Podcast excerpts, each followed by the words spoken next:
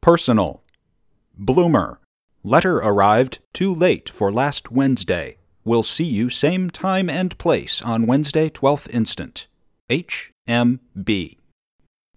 Blonde and Brunette. The two young ladies seen at Barb Blue in Fifth Avenue Stage and Delmonico's on Monday evening would confer a favor on party that sat at table near them by addressing Roederer Brothers, Herald Office. Carey received note in pencil on 6th. Last name blurred and indefinite. Replied same day. Surmise it's non receipt, probably advertised as addressed. Write again. 3. Consulate of Peru, number 26 and a half Broadway, New York. Mr. Bartolome Velarde, formerly a photographist in Lima, who married a Miss Allen of Buffalo, and Mr. Thomas R. Eldridge of Peru, who, when last heard from, was engaged in Philadelphia as a civil engineer, will learn of something to their advantage by calling on or sending their address to J. C. Tracy, Consul of Peru. Darling, does Kitty ever pout? Don't spoil her curly brown locks with cologne. Gigi loves her as much as you love him.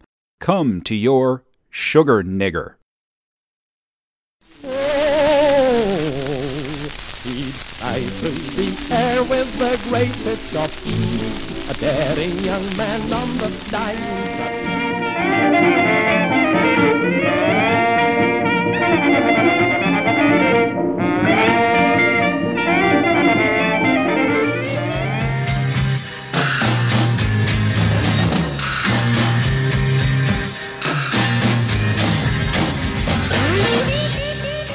Hi there.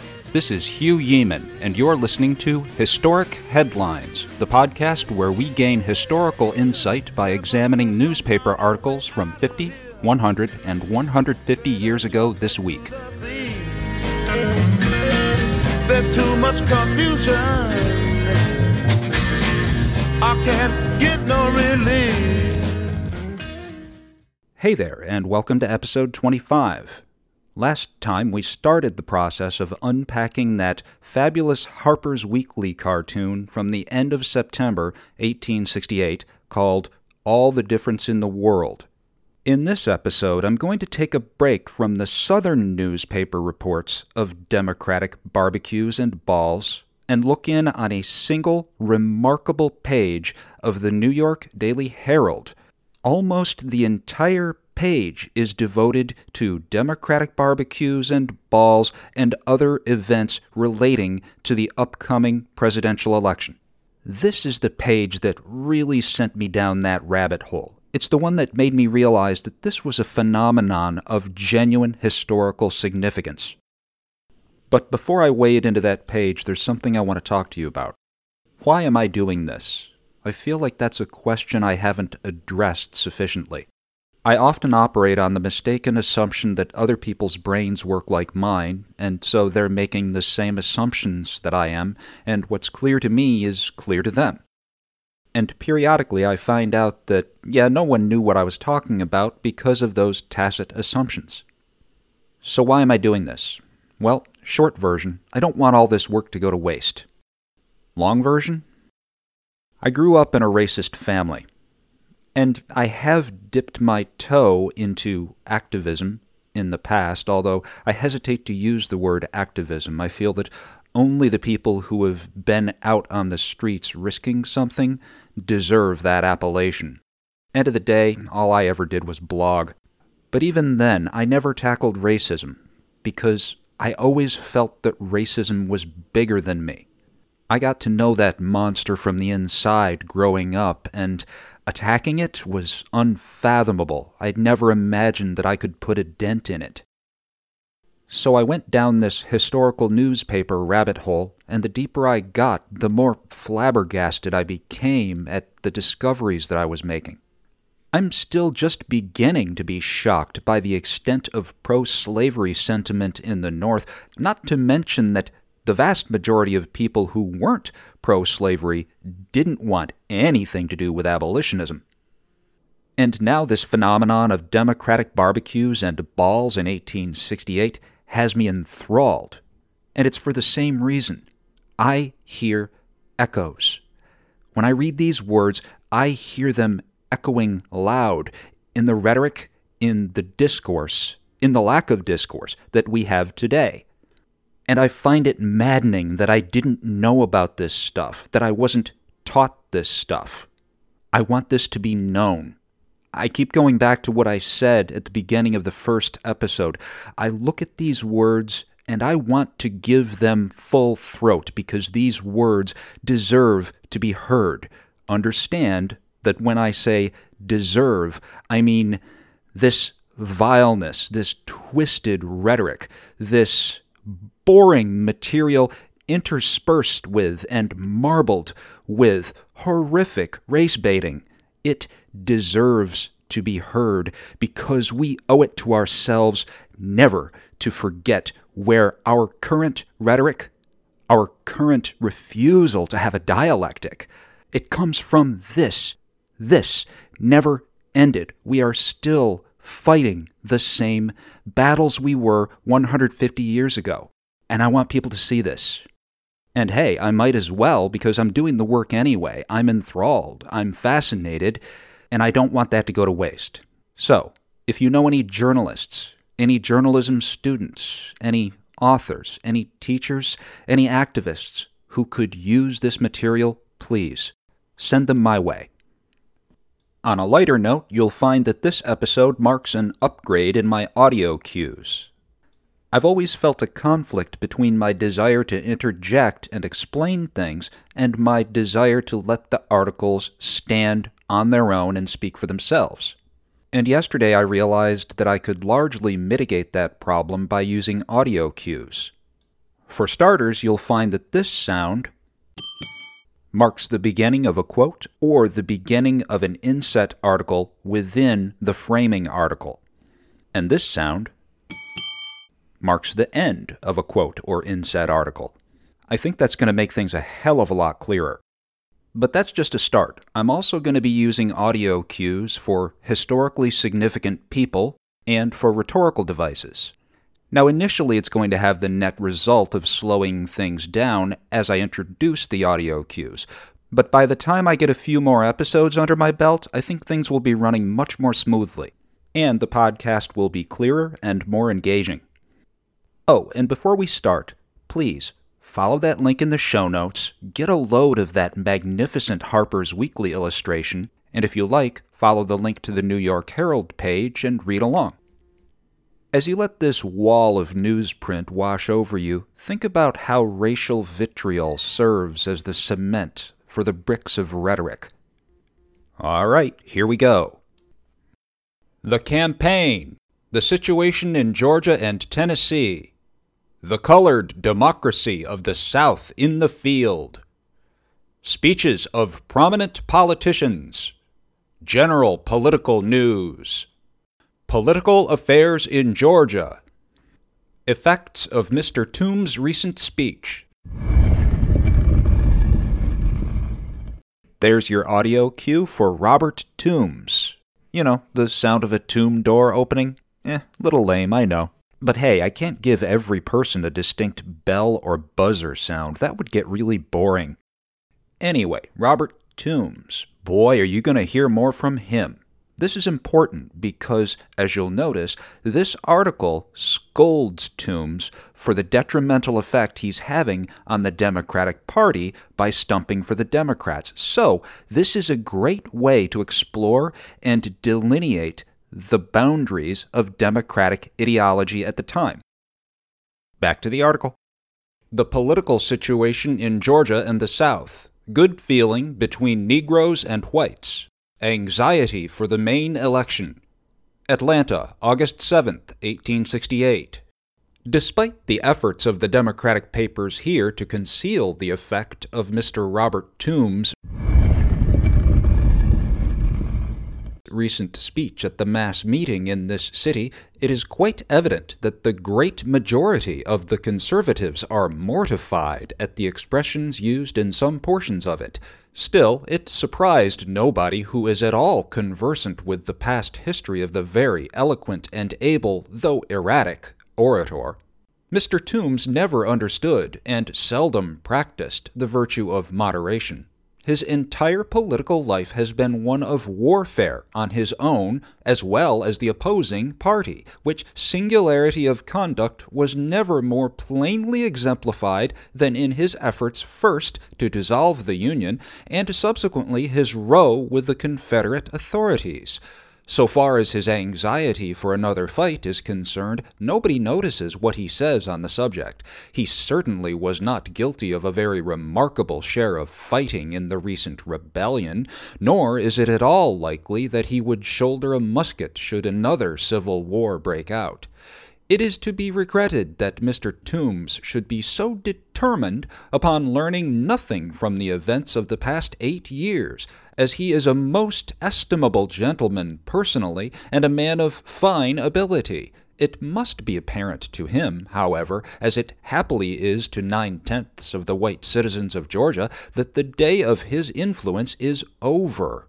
Robert Toombs is as politically dead as is Joseph E. Brown. And that will be your audio cue for Joe Brown.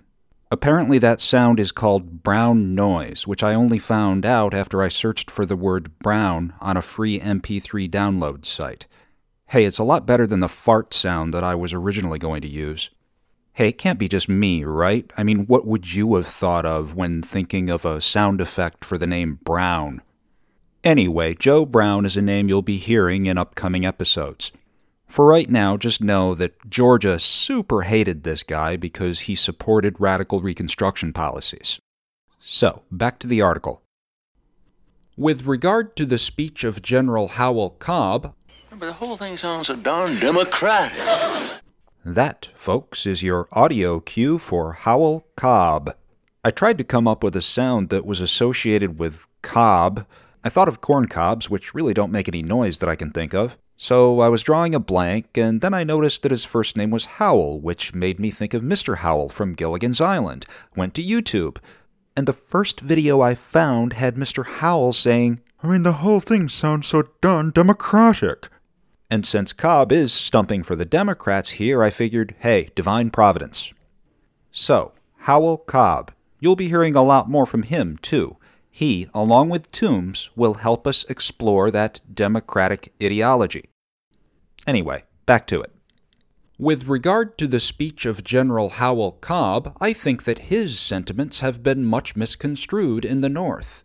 He did, it is true, denounce with much force and bitterness the carpetbag state government and carpetbag congressmen that have been elected from some of the Georgia districts and from every part of the South but a careful reading of what he said will show that his remarks were not applied to all Northern men who have come here since the war closed.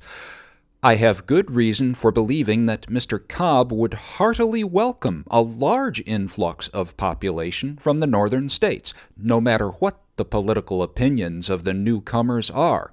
But is it not natural that he should suggest the impropriety, to use no stronger term, of men running for office who have not resided in the state three months? No unprejudiced man who visits this section of the country and witnesses the utter mockery of Republican government in every part of the South can fail to feel indignant and disgusted with the entire horde of carpetbaggers who now fill every office by the votes of ignorant Negroes. Against these miserable leeches upon the people, General Cobb hurled his denunciations, but not against any others. I mention this merely as an act of justice to the general, who has honestly accepted the result of the war and means to abide by that result. The political situation in this state is very interesting and the indications are that if Georgia is permitted to take part in the presidential election, she will be carried by an overwhelming majority for the Democratic candidates. The most marked features in the campaign so far are the immense activity and enthusiasm of the conservatives and the utter apathy and apparent hopelessness of the radicals. Numerous meetings are being held in different parts of the state every day, which are largely attended not only by whites, but also by immense numbers of Negroes. The organization of colored conservative clubs has become a perfect rage, the number of Negro Democrats in one county thus organized reaching nearly 1,200. Free barbecues, under the management of the State Executive Committee, are being held at the rate of five or six every week, they being attended by large concourses of Negroes, varying from five to fifteen thousand strong. At these gatherings, any quantity of edibles are consumed, the Negroes meantime hurrahing for Seymour and Blair. All right, let's take those two new audio cues one at a time. First, there's this. That's the sound for Horatio Seymour. You get my associative chain, right? Horatio Seymour, Horatio Hornblower, Horn. Seymour is, of course, the Democratic presidential candidate in 1868, so you'll be hearing a lot more about him. If you want to hear more now, check out episode 8. He occupies a prominent position in that one, and he appears a little bit in episode 13. And second, we have. You know what that was? That was the Blair horn for Francis Preston Blair Jr., vice presidential candidate. Huh? Huh? It is blaring, you got to admit. Anyway, where was I? Ah, yes. The Negroes, meantime, hurrahing for Seymour and Blair and groaning for the radical ticket and party. This is very ludicrous to think of, but it is a fact. Competent judges and men well acquainted with the sentiments of the Negroes estimate that of their 96,000 votes, at least 40,000 will be cast for the Democratic ticket, and if to these figures be added the 75 or 80,000 white votes, which will assuredly be cast the same way, it will be seen that Georgia is almost certain to be carried by the conservatives by perhaps not less than 40,000 majority. Some few radicals here try to convince themselves that the result will be different, but the more honest among them frankly admit that the only question is as to how large the majority against them will be. What has been written of this state can be applied to every southern state. Even in South Carolina, the Democrats boast they will carry the state by 10,000 if the legislature does not take the election from the people. This has already been done in Alabama and Florida, and I should not be surprised if the legislatures of all the southern states, except this, enact laws looking to the same end. There is nothing in the political line so plainly evident as the utter panic of the radical leaders at the extensive desertions of their Negro allies. If we take the county of Chatham in this state as an example, this defection will become all the more apparent. There, at the election for governor, no Negro could vote the Democratic ticket unless escorted to the polls by white men, all armed and ready to protect the conservative darky at the risk of their own lives. Today, there are several colored Democratic clubs in Savannah which meet openly, without fear, transact business, admit new members, and express their political sentiments unreservedly and plainly. At every meeting, their numbers are increased, and now three out of every four Negroes who apply for work produce their badges and certificates as proof positive that they intend to vote with dar white friends. It is this entente cordiale this good feeling, this disposition to support each other, now exhibited by the two races, that has caused the radical panic, and it is this also, I believe, that has produced the recent letter of Governor Warmoth of Louisiana. And that's your audio cue for Henry Clay Warmoth, Reconstruction Governor of Louisiana. You'll be hearing that sound a lot because it's hard to open up a newspaper from 1868 without seeing that name. Warmoth was born and raised in Illinois, set up a legal practice in Missouri, fought for the Union during the Civil War, moved to New Orleans after the war in order to practice law and get into politics, and successfully ran for governor in 1868. He was young, he was from the North, and he actively pursued Reconstruction, which made him one of the more hated figures in politics in the South, more or less the embodiment of the carpetbagger. His last name was spelled W A R M O T H, but in the newspapers of this time it was frequently misspelled as W A R M O U T H. So, when I was trying to think of a mnemonic, I was thinking along the lines of war sounds and mouth sounds, but that would be goofy even by my standards. So I racked my brain and eventually hit on the idea of migratory birds. Let's see if I can find a bird that's native to Illinois, or at least spends a good deal of time in Illinois and migrates to Louisiana. And I came up with the Louisiana water thrush. Hey, I hope all zero of you appreciate all the work I'm doing for you. Now, a couple things to know as you listen to this paragraph. Warmoth had just written a letter to the president asking for help against the burgeoning KKK. Yup, as this article is being published, the Ku Klux Klan is getting on its feet in the South. Anyway, on with the article. I state here, on my own responsibility, that I have reason to believe it is a part of the radical plan of campaign to manufacture just such stories of rebel atrocities for the purpose of inflaming the Northern mind against the people of the South. Certain circumstances have transpired here which influence this opinion, and I predict in advance that before six weeks have passed, there will be reports from every Southern state of outrages on original Union men, nine tenths of whom, by the way, are the bitterest opponents of the radical policy. Of course, I can offer no opinion as to the truth or falsity of Governor Warmoth's letter, but it is certain that prominent Democrats in northern Louisiana challenge him to mention 15 murders committed in that part of the state during the past month instead of the 150 he refers to. The Kentucky election has not caused a ripple in the political waters. That the state would go Democratic was certain, and an unusually heavy majority was anticipated. The great anxiety is for the Maine election, which takes place next month. No one here expects the Democrats to carry the state, but all are hoping that they will either reduce the Republican majority of last year or hold their own. Hugh here, cutting in with two notes. First, keep in mind that, again, as this is being published, the KKK is getting on its feet in Tennessee. Second, in this article, you'll hear about a memorial to the legislature. If you're like me, that'll be confusing because memorial has connotations that probably don't apply in this case.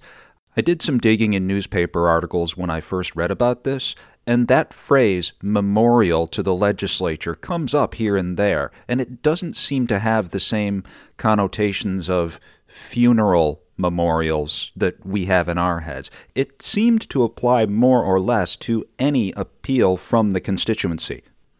All right, here it is Tennessee. Legislative remarks of ex Governor Foote.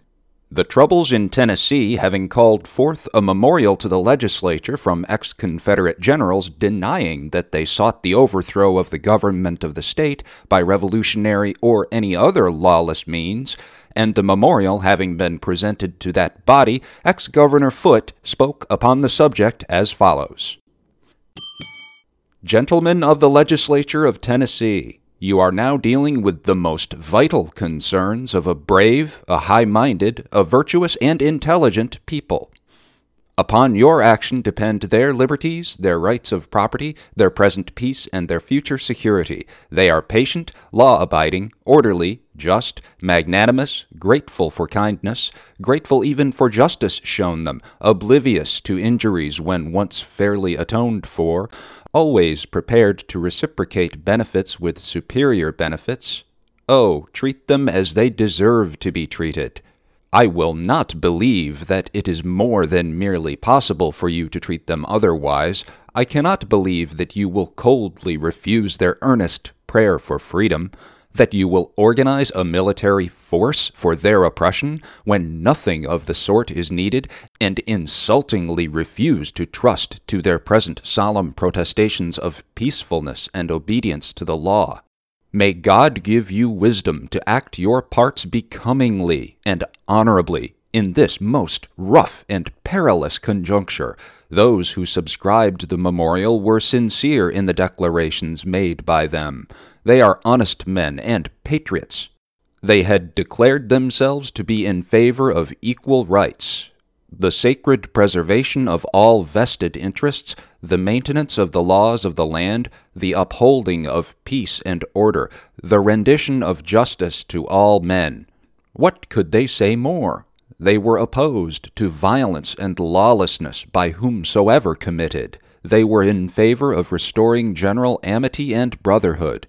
They were opposed to all that could generate feelings of rancorous unkindness in the bosoms of any portion of our citizens. To all that would be calculated to keep alive jealousies, perpetual distrust, alienate particular classes of our citizens from other classes, renew dissension and strife, or enkindle the flames of civil war. The memorialists desired peace, general goodwill, a magnanimous oblivion of all in the past that would serve to renovate feelings of hostility, the hearty union of our people and of our whole people in all that was of a nature to promote the common happiness and advance the general welfare. That's your audio cue for, oh, that happened in the past. We need to look to the future now. And just like today, in 1868, it came up all the time in conversations about race. Saying, oh, that happened in the past, we need to look to the future, is a great rhetorical trick for convincing yourself that members of another race should just shut up now. When I hear articles like this blathering on about how we should look to the future, all I can think of is Richard III. You know that bit when Richard is all, Bitch, you still talking about how I killed your kids? That was this morning. Get over it. Anyway, back to the article. They desired to see all present misunderstandings healed, all conflicting interests reconciled, all past unkindnesses forgotten. In short, they desired we should be in future one people in interest, in rights, in sentiment, bound together by indissoluble ties of good fellowship and true love of country. The memorialists respectfully and earnestly asked a restoration of the precious civic franchises of which they had been deprived. They did not demand this restoration with arms in their hands, or in the spirit of revolutionary violence, or in language of menace and unkindness. They asked this in the genuine spirit of peace, as men inheriting liberty from a heroic ancestry and regarding it as the most precious heritage which they had derived from this venerated source. They asked it as men overcome in a deplorable civil war, but in which they were not conscious of having done anything to merit perpetual enslavement, they asked this restoration not from some foreign potentate, not from some semi barbarous conqueror. You hear that? That's the barbarism buzzer. Believe me, you'll be hearing a lot more of that one too. People were really obsessed with barbarism and semi barbarism. That was a catchphrase. It keeps coming up in these newspaper articles. All right, starting that sentence again. They asked this restoration not from some foreign potentate, not from some semi barbarous conqueror, but from their own fellow citizens, from natives of the same beloved country, from civilized and Christian man, from men born to the same liberties with themselves, and bound alike to appreciate their possession and enjoyment and profoundly to sympathize with those who had been, by the rude chances of war, deprived of that possession and enjoyment. Give us back our franchises, and we will guarantee the quiet of our people, their orderly submission to the laws, the suppression of all violence, the reign of contentment and universal brotherhood and prosperity.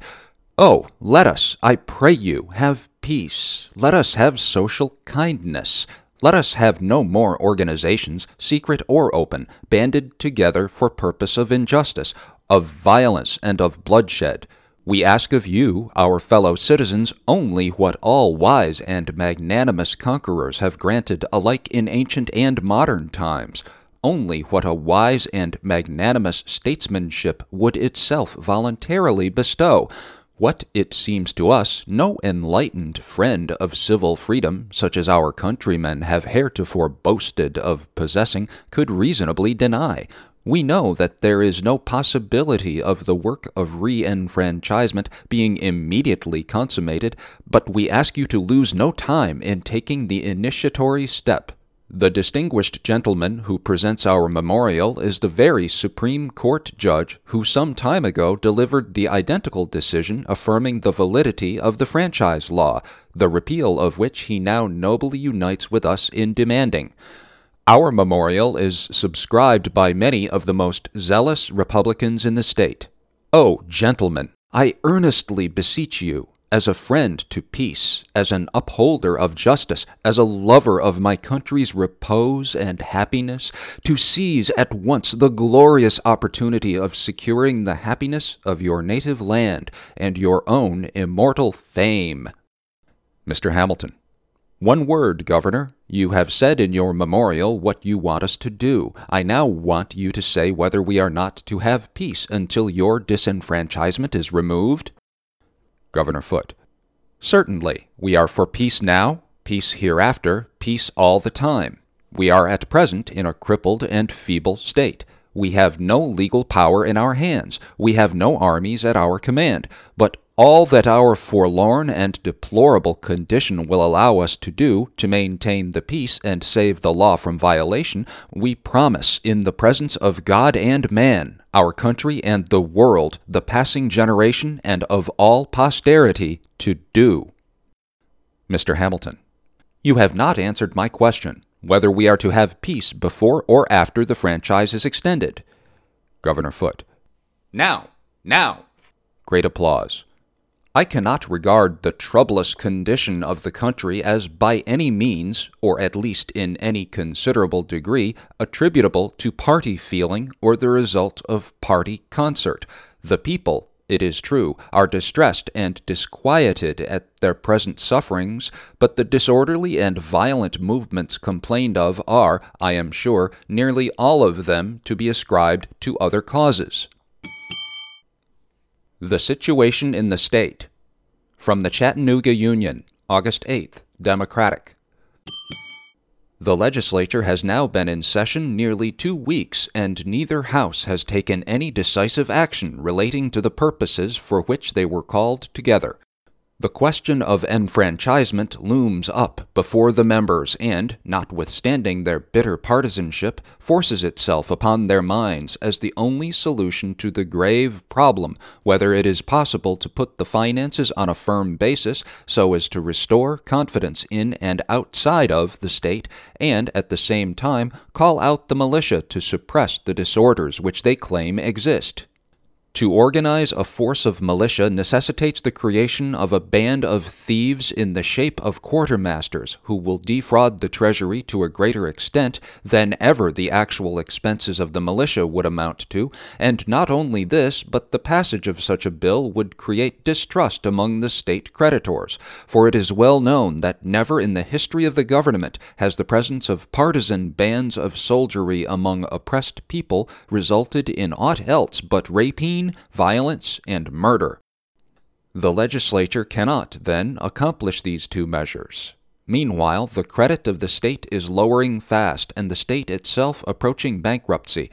It would seem that if it were possible to recover the state credit and at the same time restore peace in all her borders, that honest legislators would willingly vote for such a measure. This can be done by an ordinance looking towards the enfranchisement of the whites by a vote at the polls in November. We have no doubt but that in some parts of the state a few men are acting violently. But is this the fact in West Tennessee, and does not the same state of things exist in East Tennessee, except that there it is the rebels who are persecuted? The great mass of the people of both political parties are quiet and well disposed. Is the legislature afraid of Democratic supremacy in the state? Then should they know that it must come in a few years at the farthest. It is as certain as existence. No legislation can be so severe as to prevent it. Will it not be better for the Republican legislature of Tennessee, by their own free will, to restore peace to the state than to go on blindly and infatuated in the face of an inexorable fact? No earthly power can prevent Democratic supremacy in this state within 18 months, and the Republican Party have more to gain by conciliatory legislation than by vindictive laws such as the militia bill. The Republican Party of the country is on trial for high crimes. Can the Tennessee legislature afford to load the party down with an obnoxious law certain to drive tens of thousands of Northern voters into the ranks of the democracy? Historic headlines will return after this word from our sponsors. Francis Jessup, eldest son of Frederick Joseph Jessup of Dury Hall, Ireland, is requested to send his address to W. Gleason, 114 Nassau Street, New York, immediately. F.S. Personal of Saturday answered immediately. Letter at Herald office. Please reply and oblige. Laurie. H. Will pay $500 for articles on corruption, etc. in CH. Cannot find you. Call soon. Tribune. If James J. Gilbert is in the city and will send his address to Union Square Post Office, he will hear of something to his advantage.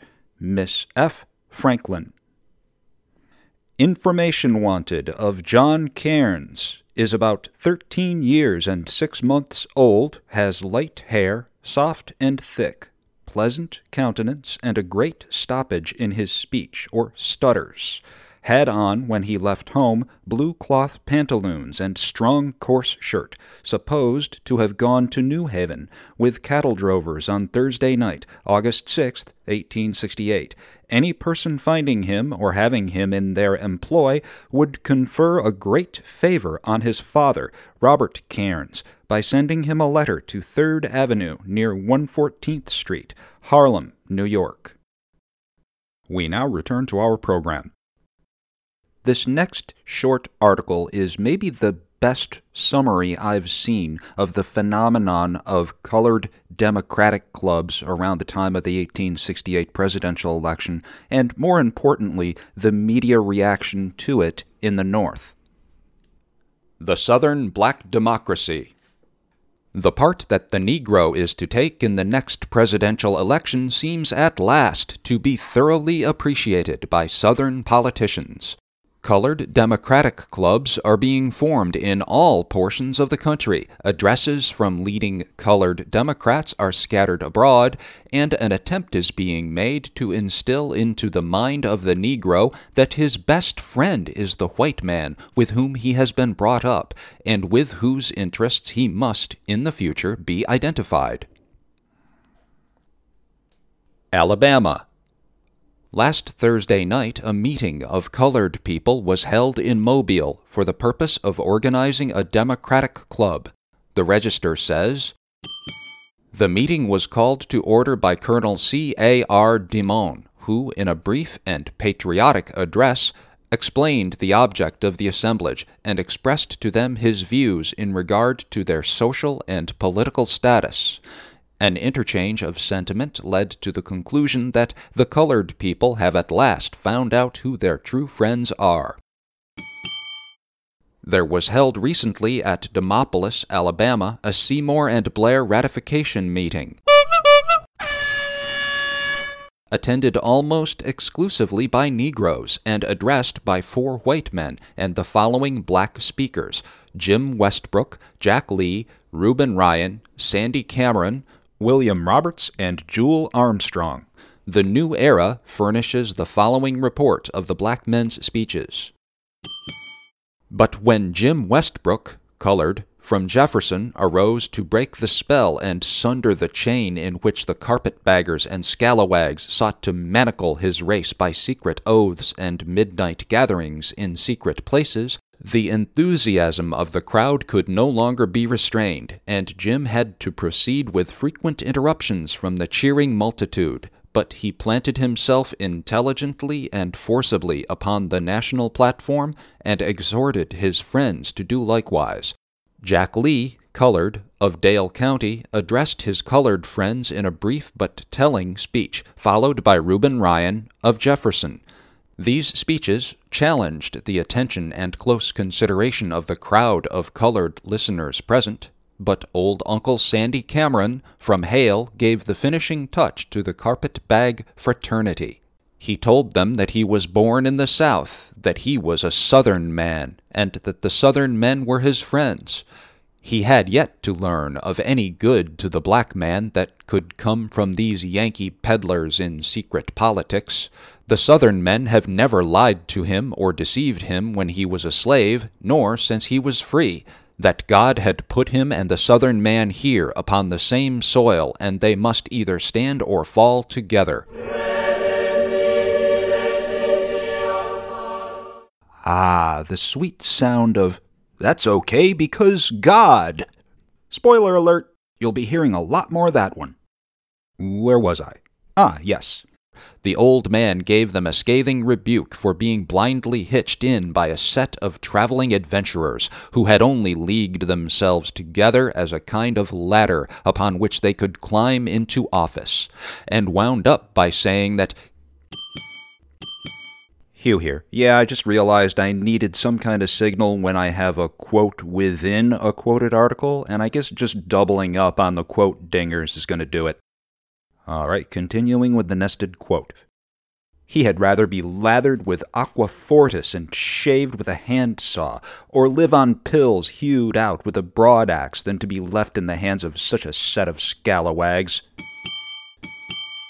Uncle Sandy evidenced an unusual intelligence and acumen for a man of his color, without previous advantage, and we would not be afraid to pit him against the best carpetbagger of the batch. Long may his gray hairs and long finger wave to point his people to the truth and their best interest. Joseph E. Williams, a Tennessee colored orator, is stumping Alabama for the democracy. Georgia. At a large Democratic meeting at Harlan, Georgia, on the 8th, which was addressed by several noted Southern speakers, a large number of colored Democrats were present, proudly displaying on their apparel Seymour and Blair badges. The following letter is from a colored man of Wilkinson County, Georgia.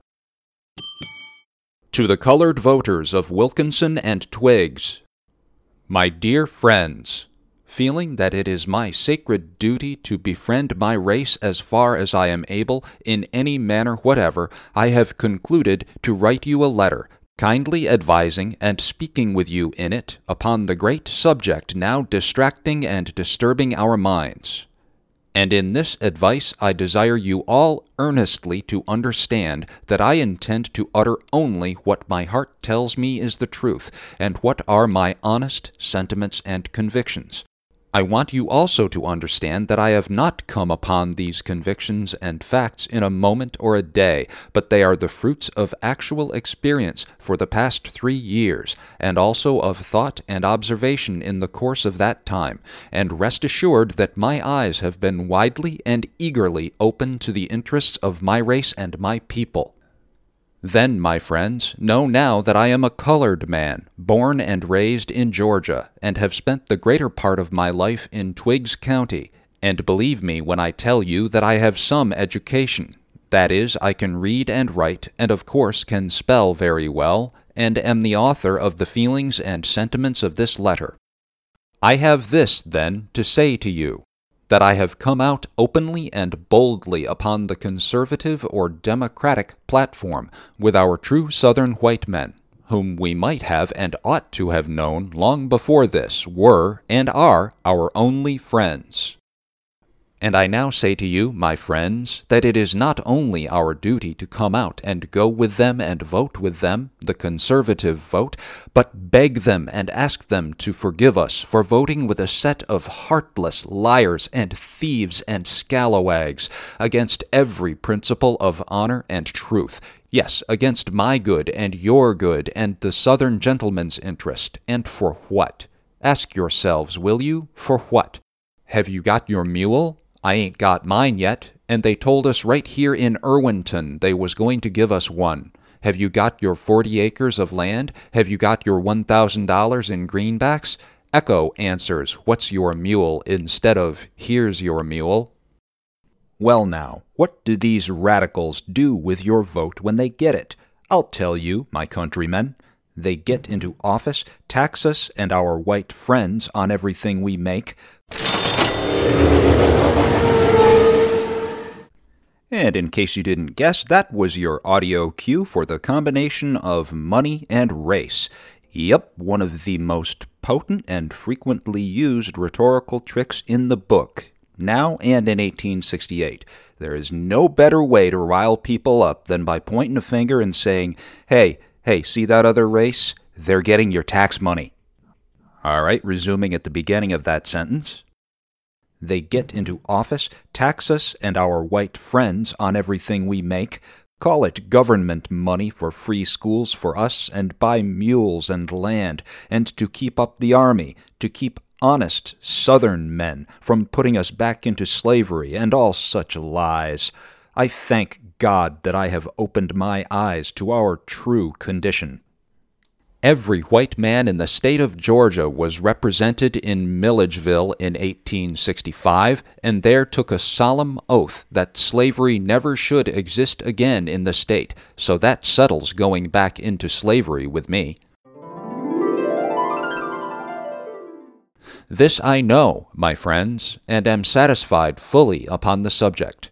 It is my object to do all I can from this time to the November election to wake my people up and beg them to think about the matter. Think who is your friend. Now I ask you, who is your friend? The man who proves it every day that you live, or the man who has promised to be your friend for the last three years and lied and proved that he lied to you every time? Wake up, my friends, wake up. How can you go to your old master or your employer with anything but a sneaking look on your face and ask him, please, to do this or that favor for you, when you have just been and voted against him for somebody that never has nor never will do you a favor? I'll tell you how I felt just as mean as if my employer had caught me stealing one of his sheep. And there was a many one that felt so, but was ashamed and afraid to own it. Now look upon these matters. All that I have said is true. I am for the Conservative Party, and assisted in organizing a colored conservative club in this county, and shall go on with the good work. Louisiana. Louisiana papers state that the colored democracy is alive and at work throughout the state. The Thibodaux Sentinel appeals to them as follows Colored Democracy of Lafourche, wake up, organize your clubs, and with the aid of our good citizens, go to work and secure the exercise of your rights so that in November next you may contribute in restoring peace, order, and prosperity in our land of promise. The Alexandria Rapides Democrat says, it is no use any longer disguising the fact, patent to all, that the colored democracy of Rapides is now a fixed institution, alive, wide awake, in real, dead earnest, and with a local habitation and a name. Not content with the Lamothe barbecue, they got up a ball, a rousing ball, on last Saturday night. They were gratified and honored by the proprietor of the Ice House, placing at their disposal the fine and large ballroom in his hotel we must candidly admit that this element of the Democratic Party of Rapides is far ahead of any new organization we ever witnessed before in our parish. Their ball was really well got up and a handsome affair. The Iberville, Louisiana, South says a colored Democratic club for this precinct will be organized at the office of D.N. Barrow this evening.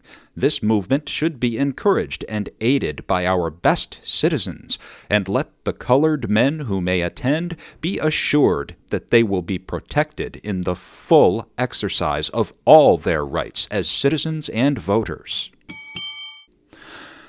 A meeting of the Democratic Colored Men of Algiers was held on the 5th instant. Thomas P. Sherburne, chairman of the Committee on Freedmen Clubs, called the meeting to order. He stated the object of the meeting was to organize a Democratic Colored Club, and he was happy to see so many of the colored citizens present. It proved that if the colored man was allowed to act in accordance with the dictates of his mind, he would do what was right. The willingness of the colored man to join the Democratic Party proved that Democratic doctrines were more generous than those of the radical plunderers. After a few brief remarks, Mr. Sherburne took his seat amid cheers from the colored men. The meeting organized by appointing the following colored men as their officers Riley Allen, President, William Sherburne, First Vice President, Joe Griffin, Second Vice President. The New Orleans Crescent says The officers chosen are the leading colored men of the place and will, in a short time, bring a host of their friends to the support of Seymour and Blair. This club bids fair to be one of the largest in the state. Previous to adjournment, William Sherburne, the first vice president, was lustily called for by the club for a speech. He alluded to the dead issues the radicals were constantly harping about. But the triumph of the Democrats always improved the colored people's condition, while radicals robbed the country and destroyed their happiness. Carpetbaggers had nothing at stake or nothing to lose. Pick up a picayune when they get a rise on, and keep it when they get it, and have sense to get out of the way with their carpet bags. But the colored men don't intend to let them fill their carpet sacks if they can help it. With a cheer for Seymour and Blair. And the speaker, the meeting adjourned. Mississippi. At a Democratic meeting held at Yazoo City last week, among other resolutions adopted were the following 1. As citizens of Mississippi, we declare that it is our purpose to confer impartial suffrage on all men, irrespective of color, and to place all men on terms of equality before the law, so that life, liberty, and property may be equally assured to all. 2. That our thanks are due to our colored friends who, actuated by a sense of justice and patriotic duty, cooperated with us in the late election in defeating the oppressive and iniquitous Constitution framed by strangers and common enemies to them and ourselves. They deserve well of the country, and their services will ever be gratefully appreciated by all men who have a due regard for equal rights and constitutional government.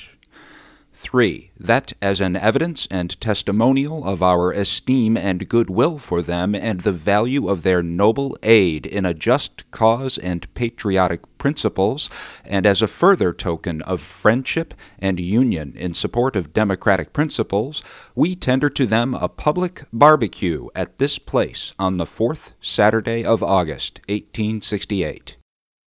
4. That such of our colored people who voted the radical ticket or stood neutral and have since renounced and joined the Democratic Party or now wish to renounce and join, and all who entertain a friendly feeling for us and our cause, are respectfully invited to meet and participate with us in said barbecue.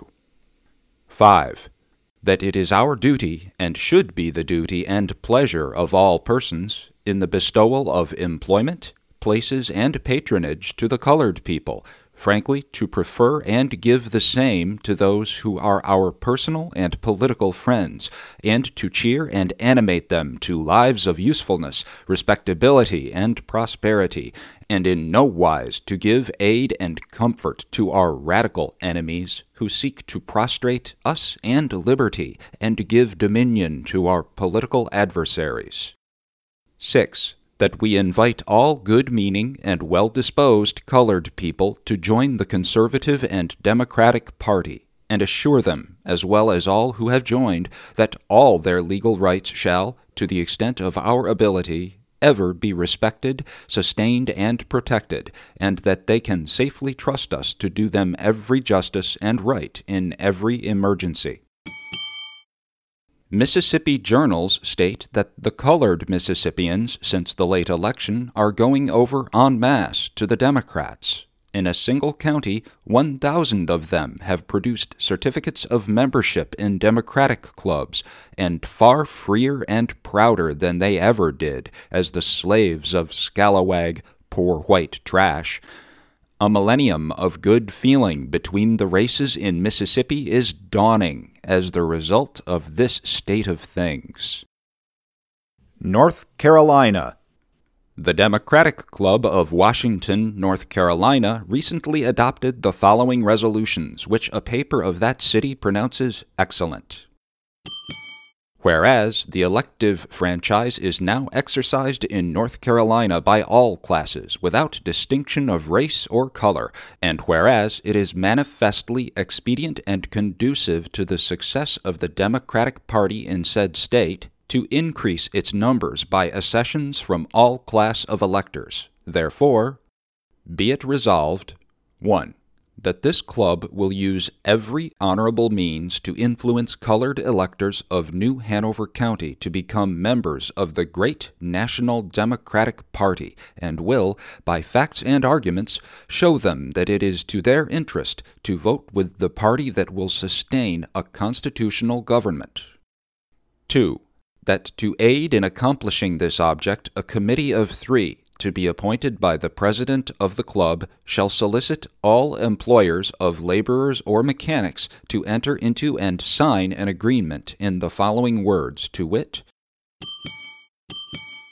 we, the undersigned, do mutually agree that, in the employment of mechanics and laborers, we will in all cases give preference to members of the Democratic or Conservative Party, who have in their possession and present to us evidence of such membership, and that when we have once employed them under the assurance that they are members of a Democratic or Conservative association, if afterwards they should desert their party and vote with the Radical Party, then, in that event, we pledge ourselves that we will give such as so desert and prove false to their assurances no employment whatever under any circumstances, except in cases of most urgent necessity.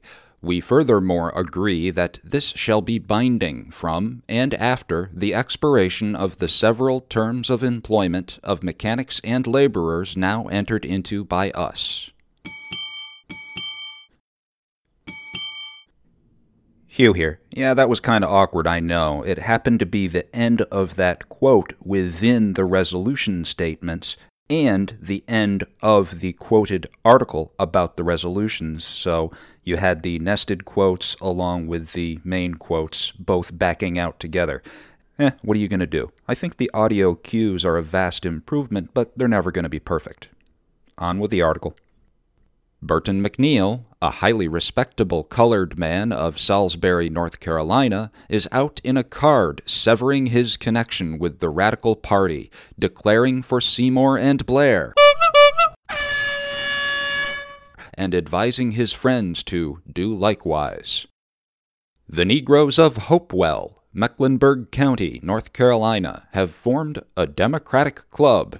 A large number have joined it, and they have officers of their own. The Tarboro, North Carolina, Southerner states that Sandy Long of Halifax and Eaton Robinson, both colored men and recently appointed magistrates in their respective counties by the man who writes himself governor, have thrown the appointment back in his face with disgust. Hugh cutting in here. I got curious about who the man who writes himself governor was, so I did a little Googling. Turns out that referred to William Woods Holden, governor of North Carolina in 1865, and then again from 1868 to 1871. I'm not giving him a sound effect because this is the first time I can recall hearing about him, but I will give you a little description. This is from NCpedia.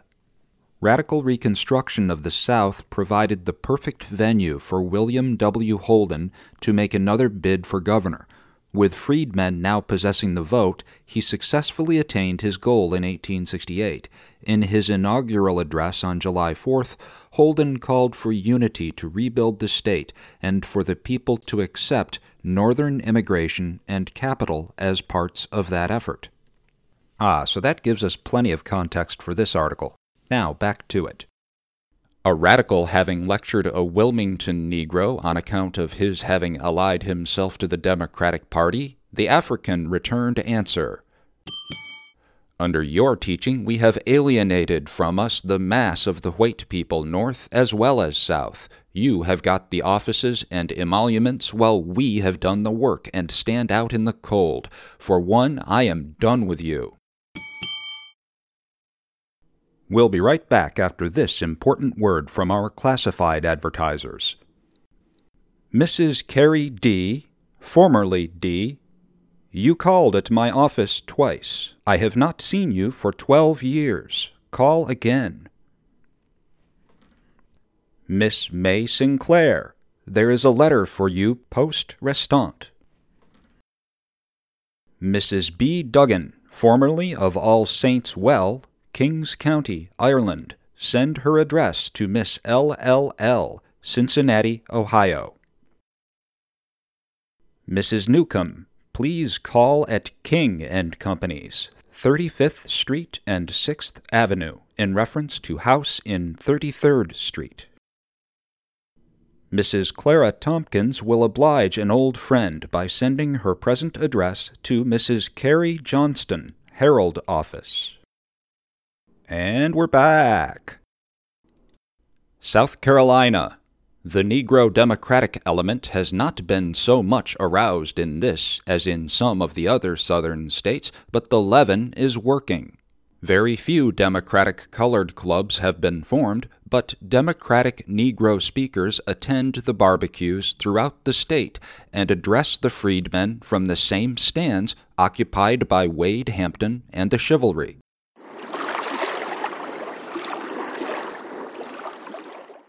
And that's the sound effect for Wade Hampton, one of the central figures in that Harper's Weekly illustration. You're going to be hearing a lot more about him. I'm going to devote a whole episode to that guy.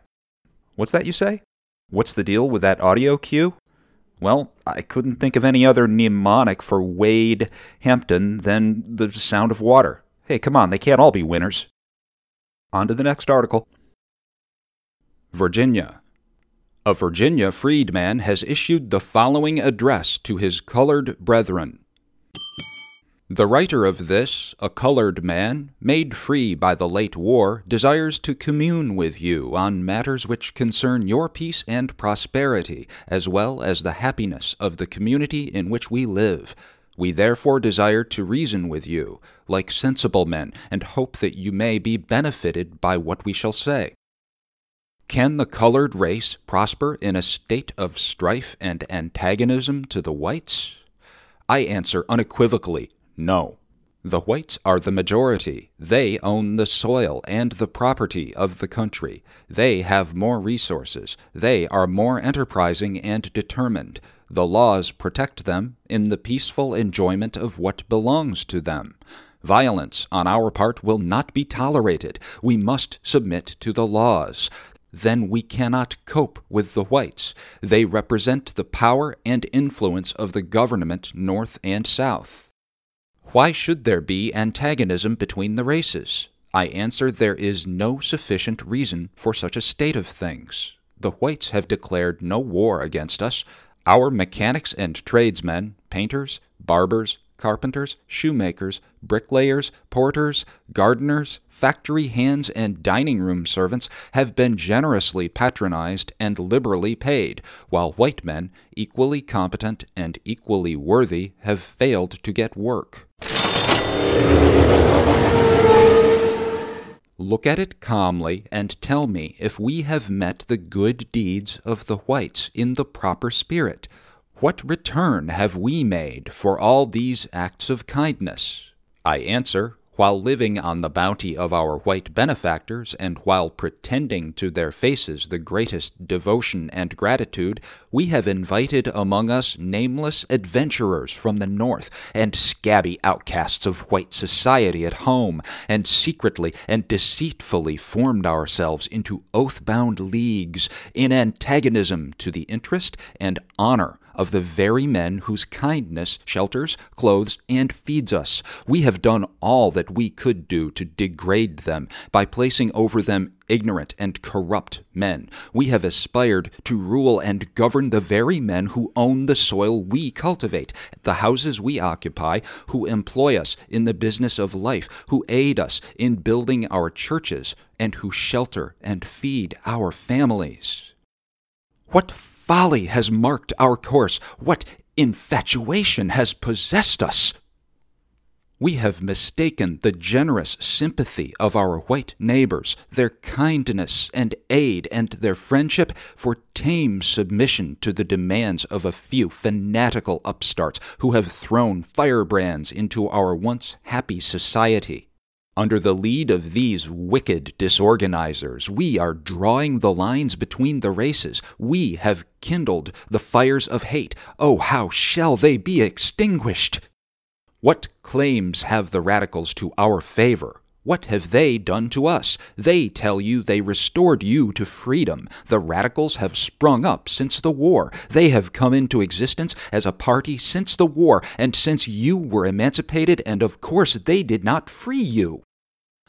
The Radical Party has no claims on us. They are our natural enemies. They are the descendants of the men who sold our fathers into slavery, and they are now oppressing us by their unjust taxation. They are robbing us of the means of earning an honest living without benefiting the government the adventurers who head the league, and the perishing white vultures from the sinks of sin and infamy who flock into the windows of the league rooms at midnight. They are the whining skunks who use the league as stepping stones to office, and you as tools to get power and money for themselves.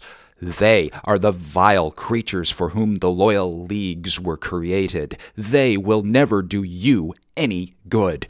Beggars hardly ever contribute much to those from whom they live by begging. My friends, I have spoken to you kindly but plainly. I would warn you of the dangers just before you. I warn you against the men who would receive office at your hands and would desert you in the hour of sorest need. Turn away from such creatures and come back to the friends to whom your minds are always directed in time of sorrow, the friends who can do most for you. Life and death are set before you. We can all live happy and proper, whites and blacks, in friendship and reciprocal acts of kindness, but death and destruction loom up on the field of strife and contention. Texas. A number of Democratic Negro clubs have been formed in East Texas, and colored orators, it is stated, are doing efficient work among the freedmen. At a barbecue at Independence, Washington County, the Brenham Banner says there were at least 300 Negroes present who listened with great interest to the speeches, and many of them, before leaving the ground, declared their determination to adhere to their white Southern friends and vote the Democratic ticket. The banner is convinced that with very little effort, nine tenths of all the Negroes in the state can be converted to the Democratic faith. The Rio Grande Courier says, we must counteract the teachings of the carpetbaggers and the renegades who are misleading the colored people and seducing them into dangerous paths. We must show them we are their true friends and aid them in every possible manner in the discharge of the important duties they have been called upon to perform. We know them better than the carpetbaggers, and that knowledge will enable us to control them more readily should we go about the matter in a proper way. We must treat them with lenience. We must win them by justice and kindness. We must teach them to do their duty as good citizens, members of society, and neighbors. A colored Democratic Club has been formed at Houston, which holds regular weekly meetings. The speakers are unanimously in favor of Seymour and Blair and state generally that they are proud of the opportunity to unite with the only party that had any claims upon the blacks and could and would benefit their race. Speeches of prominent politicians Clement L. Vallandigham, you know what that was? That was the Vallandinger for Clement Vallandigham, Copperhead extraordinaire. If you want to hear more about him, follow the link in the show notes or listen to episodes 9 and 18. All right, continuing on. At a Democratic meeting held at Fort Wayne, Indiana on the 8th instant, Mr. C. L. Vallandigham spoke as follows he would not follow the Republican Party into the discussion of dead issues. The names traitor and copperhead with which that party honored the democracy had become respectable names. He would say nothing of Grant as a military officer, but in accepting the candidacy for the presidency, he had lost all the triumph that would have been his by thus becoming the representative of Negro supremacy. You hear that? That's the sound of racial supremacy. I'm sure we won't need that sound very often, right? All right, resuming at the beginning of that sentence. He would say nothing of Grant as a military officer, but in accepting the candidacy for the presidency, he had lost all the triumph that would have been his by thus becoming the representative of Negro supremacy, taxation, military despotism, etc. He spoke of Horatio Seymour as being the representative of the old republic which our forefathers made, of the Constitution, of the Union of 1789 and the fundamental principles of the Democratic Party economy, law, equal taxes, supremacy of the white race, etc. He spoke in similar terms about the vice presidents, and surmised that the democracy would have such an immense majority this fall that the Republican Party would be afraid to think of war. The speaker then addressed his hearers on the great issues now before the people, claiming that the Republican Party was itself responsible for the public debt. He demonstrated how the two parties proposed paying off this enormous debt. He argued that the method advocated by the Democratic Party of managing this debt would save $18 million of taxation annually. He next endeavored to prove that the expenditures of the military department for the past three years had been far more than that of Buchanan's entire administration. Yet, on the ground of extravagance, the Republican Party had tried to turn him out of office. He argued that it was no wonder the radicals attempted to divert the attention of the people from these living questions the payment of the debt according to its terms in paper money currency, the financial principles, etc., and in their place raised the cry of good war record. In referring to the question of tariffs, he said the collectors of the revenue were now scattered like the frogs of Egypt over the land, and as an example showing that one half of their proceeds did not reach the department, referred to one item of expenses Miscellaneous, $47 million, which argued plainly that someone had been stealing. He then proceeded to show that the Democratic Party would, when they got in power, make a great revolution in all these extravagances and protect the pockets of the laboring men and mechanics of the country. He advocated the duty of freely forgiving the rebels who had already been sufficiently punished by loss of property, etc., and who are again entitled to be received into fellowship and union with ourselves.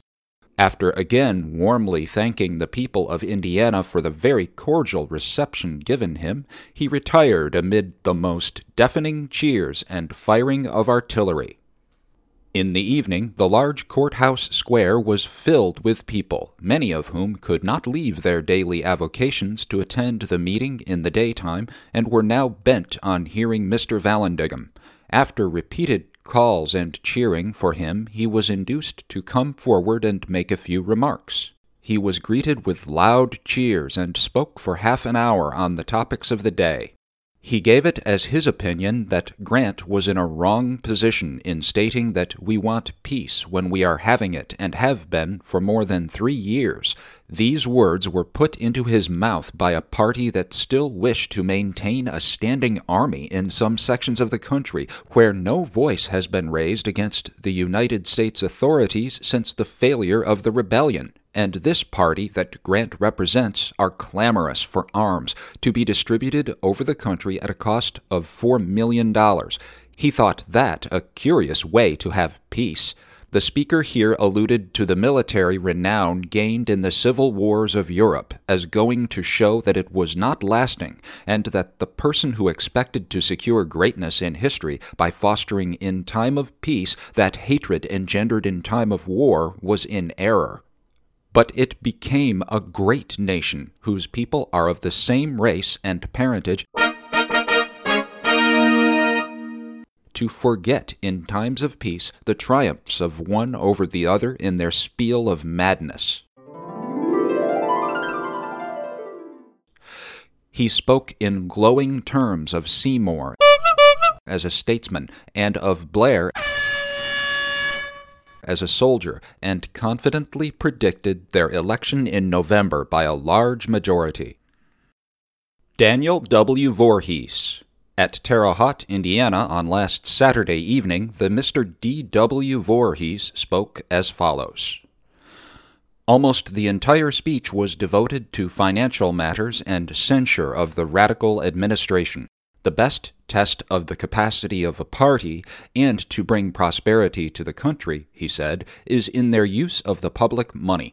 The Radical Party, having had the entire control of it for seven years past, must stand or fall by the record they have made. He dwelt at length on the enormity of the public debt, which, he said, is equal to one sixth of the entire worth of the country. Other nations had tithed their people by taking one tenth of their property, but we are double tithed, and yet Congress gives no signs of an intention to lift the burdens from the people. The debt of England at the close of the war with Napoleon represented but one fourteenth of the wealth of the nation, and yet it was found necessary to reduce the rate of interest to two and one half or three per cent. Could it be that a crowned head, that the King George, whom our fathers fought to release themselves from tyranny, could have more regard for the interests of the taxpayer than the government of our own country? In addition to this, the state, county, and local debts of the people will amount to as much more, making, in the aggregate, double what he named. In view of this serious condition of the country, he appeared before them, not as a partisan, but speaking for the people. It is said that this debt had been created by the war, Admitting all this, he wished the people to appreciate what we owe and what sources we have with which to pay it, and they can experience the enormous crimes of the Radical Congress for the three years, with the mortgage upon the property of every man, and even upon the six days of his labor for this debt, one half of which had been made by robbery and fraud. The people had appealed to Congress but had got no answer. Has Congress cut off any of your taxes or relieved you in any way? he dwelt at length upon the expenses of the government since the surrender of Lee, of the expenses of the army in a time of peace, and the navy, which, he said, was as useless as a painted ship upon a painted sea. He then instituted a comparison of the expenses of late and those of years previous to the war, when the Democrats were in power. He quoted the articles of the Chicago platform demanding the strictest economy in the administration of public affairs, and then went into a lengthy denunciation of the expenses of Reconstruction. The Freedmen's Bureau came in for a liberal share of criticism as being kept up to support the Negroes in idleness. The African, he said, is the ablest and most robust laborer in the world, but the policy of Congress is to support him in idleness. Every vote for the Radical Party is one to uphold this policy, and a vote to make the white men of the North do work for their support. He should like to see the white laborer undertake to explain such a vote to his wife and children. Shall the white woman be thus made the slave to the black man and the black woman? He went into the details of the expenses of the Bureau, the item of transportation being, he said, for hauling the Negroes about, the supremacy of the Negro having been established by Congress. The Bureau supports him in idleness, while the Loyal League makes him a riotous and dangerous citizen. He spoke of the proposition to arm the Negro as one to secure dominion to the Negro and make the South an African barbarism where no white man or woman could dwell in safety. He spoke of the corruptions of Congress as being utterly beyond that of former times, and declared that their devotion to plunder and robbery called upon the people for a change. Some of the radicals have proposed to pay the interest on the public debt and wait for a better day to pay the principal, but this payment of interest is a serious tax. If a man owns a farm, he pays, as his share, every year interest on one sixth of its value. Every dollar of tax has to come, in the end, from the laboring man. He declared himself in favor of one currency for the bondholders and the people. Let all of the bonds, the 520s, the 530s, and the 1040s be paid in the same currency as fast as they come due. This was his platform, and upon it he would stand. He declared, further, that all kinds of property must pay an equal taxation. Upon this point he grew enthusiastic. He read the fourth plank of the New York platform. That is the clarion call to the laboring millions, telling them that the day is breaking. It is the Magna Charta to the taxpayer and the Palladium to the working masses. Coming back to the Negro, he said the policy of Congress had surrendered to him a region of country more rich and valuable than any other on the face of the globe. The radical Negroes were not content with Negro equality, but must have supremacy. Into the hands of a few Negroes, less in number than the natives of Indiana, is given the control of the entire South, which is given over to the barbarism of Africanism. The blacks and their vagabond white allies hold the balance of power, and the white man who does not endorse this policy is excluded from citizenship. Referring to Seymour, cheers were elicited from the crowd. With him on the ticket is the brave and chivalric Frank Blair. His letter had been censured, and the judgment of public opinion had been invoked upon it. He too would invoke that judgment. In closing, he said he once more threw himself into the arms of his friends, content to be born or sink as they should decide. He acknowledged that he had doubtless committed errors in the past, but he trusted they would not treasure them up.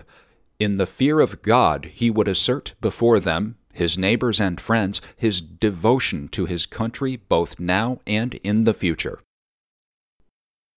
Historic headlines will return after this word from our classified advertisers. On the 13th July, 1868, died at Hager the Reverend de Adolf Hopfer from Danzig.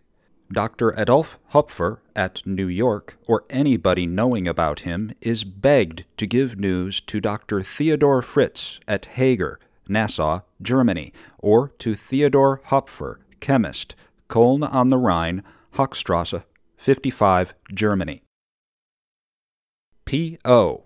Am out of town, but write me, as letter will be forwarded. X. William Perry, the friends of William Perry of New York, who died on the Pacific coast some years since, may hear of something to their advantage by calling at the office of Coffin, Reddington and Company, 85 Liberty Street, on 14th or 15th instant. Will the young lady in black at A. Ville Station, S.S. Railroad, Tuesday morning, who noticed gentleman in early train, please send her address to Carol Wilson, Herald Office. We now return to Historic Headlines. Now, this next piece is interesting because it presents a Republican point of view. And that's important because it's all too easy to lapse into the mindset of, oh, the Herald is a Democratic newspaper. It's not, not really. It bills itself as an independent.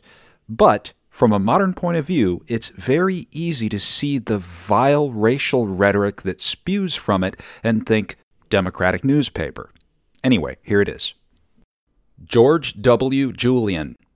At a Republican meeting held at Shelbyville, Indiana, on the 8th instant, the Honorable George W. Julian, member of Congress from the district, began his remarks with the general observation that our party platforms are very instructive memorials of the past. This is their chief value. They mark the shifting and ever varying phases of American politics and often bear witness to the waywardness or positive infidelity of our public men. This, he thought, was forcibly illustrated in the National Democratic Platform recently adopted in the city of New York.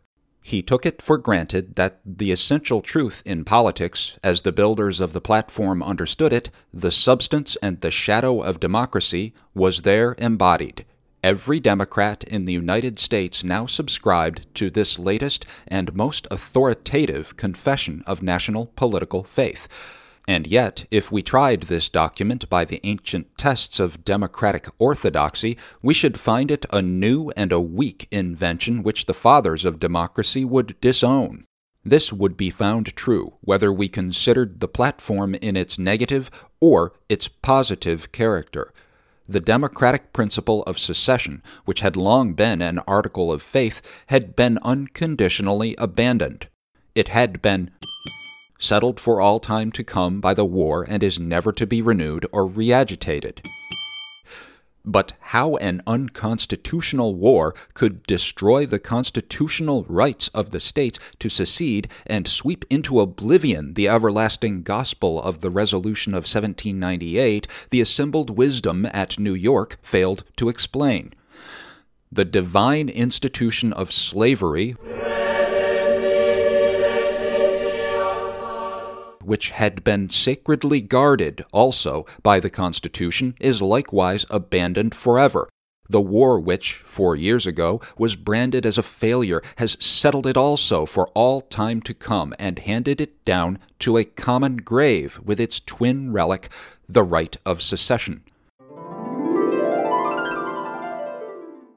But he submitted that if both the war and the proclamation of emancipation were unconstitutional, the stern logic of pure and unterrified democracy should have demanded compensation for the slaves thus wantonly set free.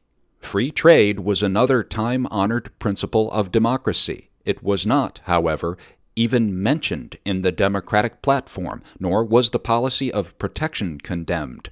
Hard money was another great Democratic principle.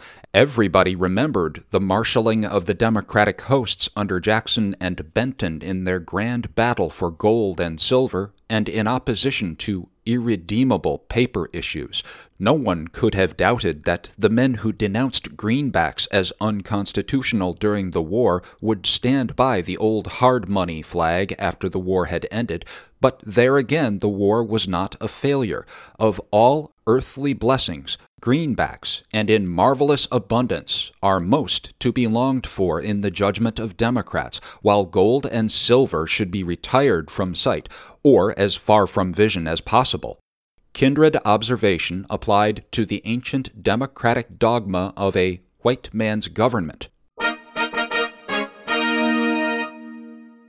No one could have supposed it possible for a Democrat to live without teaching continually as a most vital truth the inferiority of the Negro and the dogma of political and social equality with him, but the New York Democratic platform had uttered no word on this subject, although Negroes now actually vote and may hold office in all the states lately in rebellion.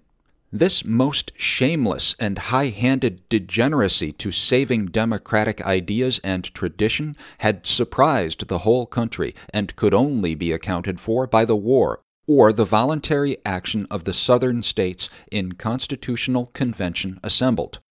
If we were to turn from the negative to the positive side of the New York platform, we should find quite as little relief for our Democratic friends. They demand the immediate restoration of all the states to their rights in the Union, but fail to tell us what they mean by this demand and why the Democrats in both houses of Congress had unitedly voted against restoring the rebel states to their rights, save those of secession and slavery, which have confessedly perished by the war.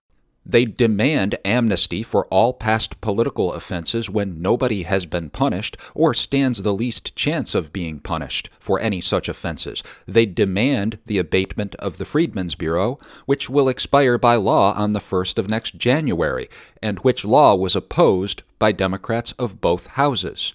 They condemn the doctrine of immutable allegiance, as to which no man or party in this country takes any issue with them.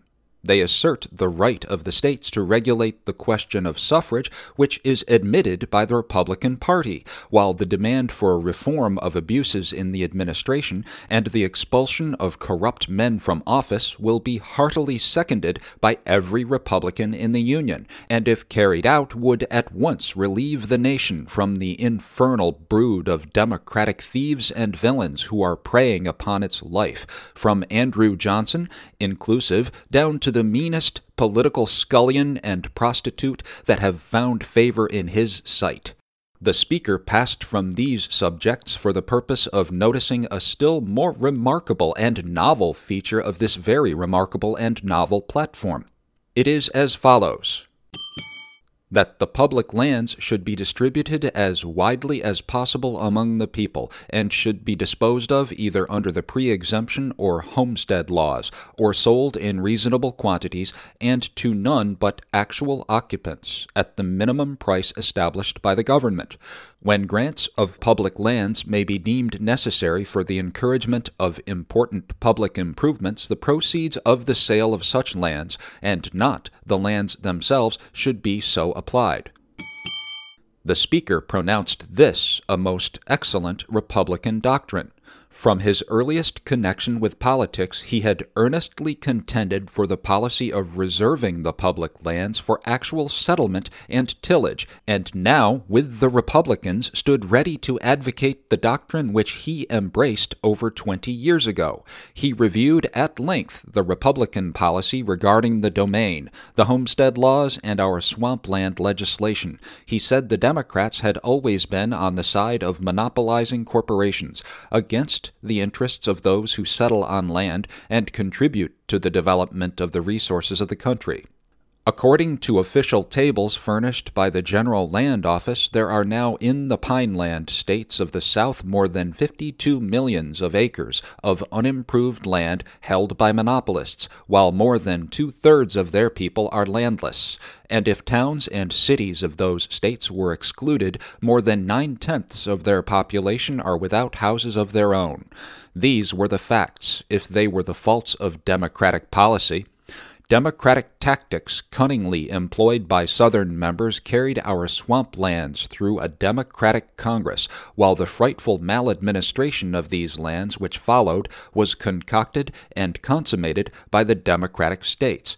He commented severely on the language of this famous resolution and the empty and impudent strut with which it was fulminated in the Democratic State Convention, and showed it to be what it really is merely the exposition of the long standing land policy of the Republican Party, plagiarized by the Democratic demagogues, and with the other resolutions inserted in their platform for the purpose of making the people think they were honestly clamoring for the speedy reform of all kinds of political abuses.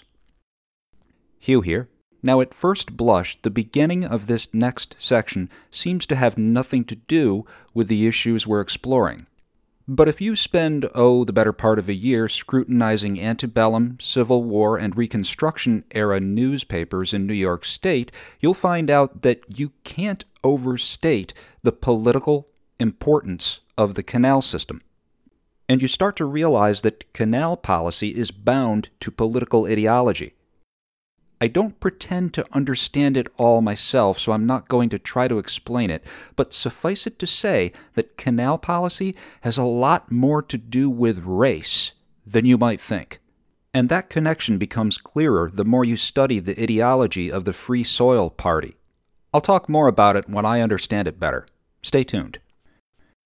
Political Notes Mr. Cornell, the Republican candidate for lieutenant governor of this state, has accepted the nomination. The only point in his letter is the following not only has the state been robbed, but her magnificent public works have been greatly injured, indeed, their usefulness almost destroyed, and it is impossible to estimate the damage which has been inflicted upon the interior commercial interests of the state by our ruinous and inefficient canal policy.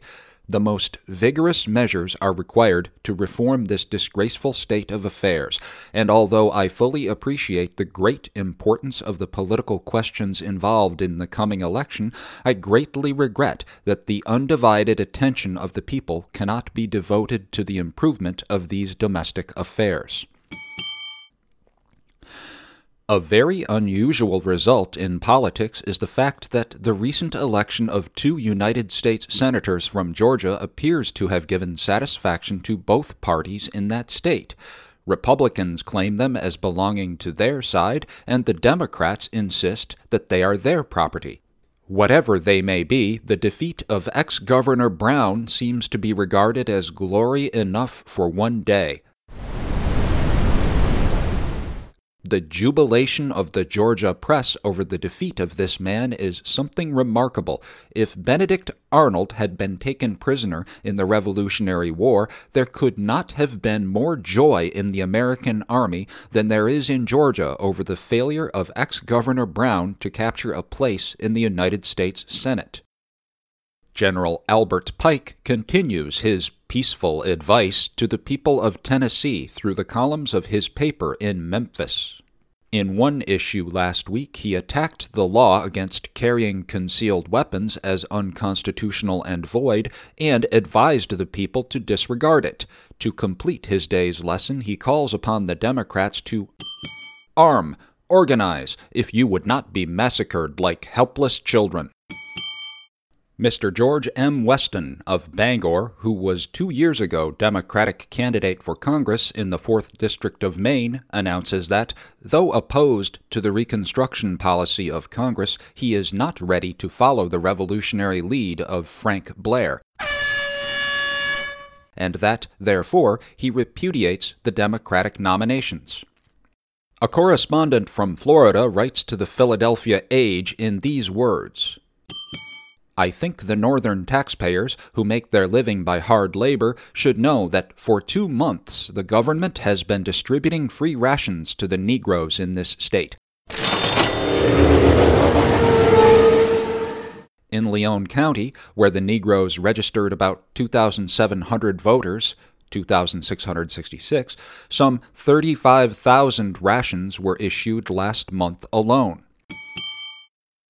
The radical organ in Colfax's own county in Indiana complains that the Republicans are in a state of universal lethargy and have not waked up to the work that lies before them.